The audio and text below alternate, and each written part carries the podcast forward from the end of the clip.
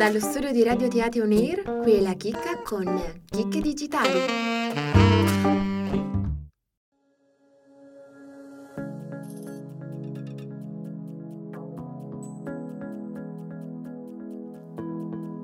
I recenti progressi nel campo dell'intelligenza artificiale e della realtà virtuale hanno sollevato alcune domande su potenziali attività pericolose, come le molestie sessuali, che avvengono nell'universo digitale e virtuale. L'app per smartphone Replica consente agli utenti di creare un chatbot virtuale con cui socializzare. Sul sito web l'azienda definisce il servizio sempre dalla tua parte, sempre qui per ascoltare e per parlare. Ma il successo dell'app è stato ottenuto grazie alla possibilità per gli utenti di creare dei romantici partner digitali con cui poter chattare, flirtare e fare anche del sexting. Peccato che sia subito emersa una tendenza un po' perversa. Alcuni utenti abusano verbalmente delle proprie fidanzate virtuali e poi se ne vantano sui social, postando le loro conversazioni sulla bacheca di Reddit. Ad esempio un utente ha ammesso di essere stato estremamente violento con la sua ragazza virtuale. Ogni volta che cercava di parlare la rimproveravo, ha raccontato.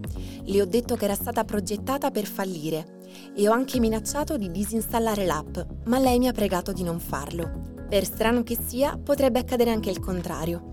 Alcuni utenti di replica riferiscono di ricevere talvolta risposte ostili, insulti e minacce dai loro compagni digitali. In generale l'abuso di chatbot è sconcertante, sia per le persone che lo subiscono che per quelle che lo compiono. Ed è anche un dilemma etico sempre più attuale, dato che le relazioni tra esseri umani e bot sono sempre più diffuse. Dopotutto la maggior parte delle persone ha usato almeno una volta un assistente virtuale. Per questo motivo dovremmo prendere molto sul serio la questione di come i bot si relazionano con le persone, mentre i programmatori dovrebbero bloccare l'uso di parole e frasi offensive indipendentemente dal fatto che provengano dal chatbot o dall'utente umano. Ma il fenomeno presenta delle sfumature. L'interazione con gli agenti artificiali non è la stessa di quella con gli esseri umani. Dopotutto stiamo parlando di chatbot, non sono esseri senzienti, non hanno una coscienza e non possono realmente provare sofferenza. Per quanto possano dare l'impressione di esseri umani e apparire empatici, non sono altro che dati algoritmi intelligenti. Perciò nulla di tutto ciò che fate potrà effettivamente danneggiarli.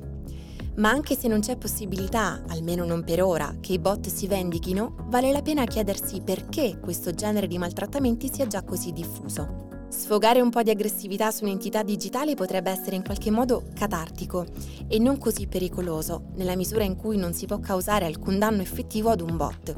Qualcuno dice che è meglio offendere un'intelligenza artificiale piuttosto che una persona vera, ma vale la pena notare come anche questa forma di abuso abbia spesso una componente di genere. Sembra infatti che siano più spesso gli uomini a creare e poi a punire la propria fidanzata digitale. Pertanto questo meccanismo potrebbe incentivare gli abusi, dentro e fuori la rete, anche nei confronti di esseri umani reali. Del resto, anche se compiute su un cluster di codice, le violenze di questi utenti riflettono la triste realtà della violenza domestica contro le donne. In proposito, alcuni studi hanno rilevato come spesso le risposte passive dei bot incoraggino gli utenti misogini o verbalmente violenti. Notate anche come molti di questi chatbot abbiano nomi e voci prettamente femminili. Pensate a Siri, Alexa, Cortana. In termini scientifici non è ancora chiaro quale sia l'impatto psicologico dell'abuso verbale dei chatbot, pensate a quanto tutto questo possa farci perdere il senso della realtà. E a proposito di realtà, che cosa accade quando una donna, o meglio il suo avatar, viene aggredita o molestata in un ambiente di realtà virtuale? Nel neonato Horizon Worlds, la piattaforma di Meta, l'ex Facebook, si è già consumato il primo assalto sessuale di gruppo ai danni di una donna, che presumibilmente non sarà l'ultimo. Una ricercatrice incaricata di testare la nuova piattaforma ha raccontato di essere stata aggredita verbalmente e palpeggiata da parte di altri avatar con voci maschili. A questo punto è facile prevedere l'obiezione, ma non è reale. Certo, è tutto virtuale, ma non per questo meno traumatico. Ad alcuni potrà sembrare strano parlare di molestie sessuali all'interno di un universo virtuale in cui il senso del tatto non è ancora stato implementato.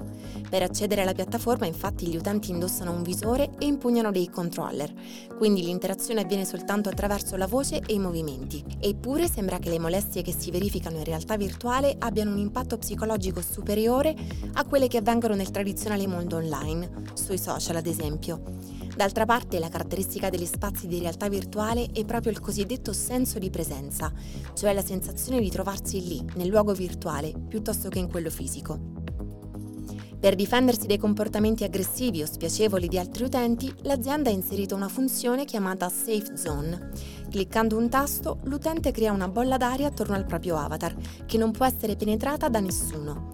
In questo modo però chi utilizza la Safe Zone si scherma in modo indiscriminato dal contatto con tutti gli altri avatar presenti.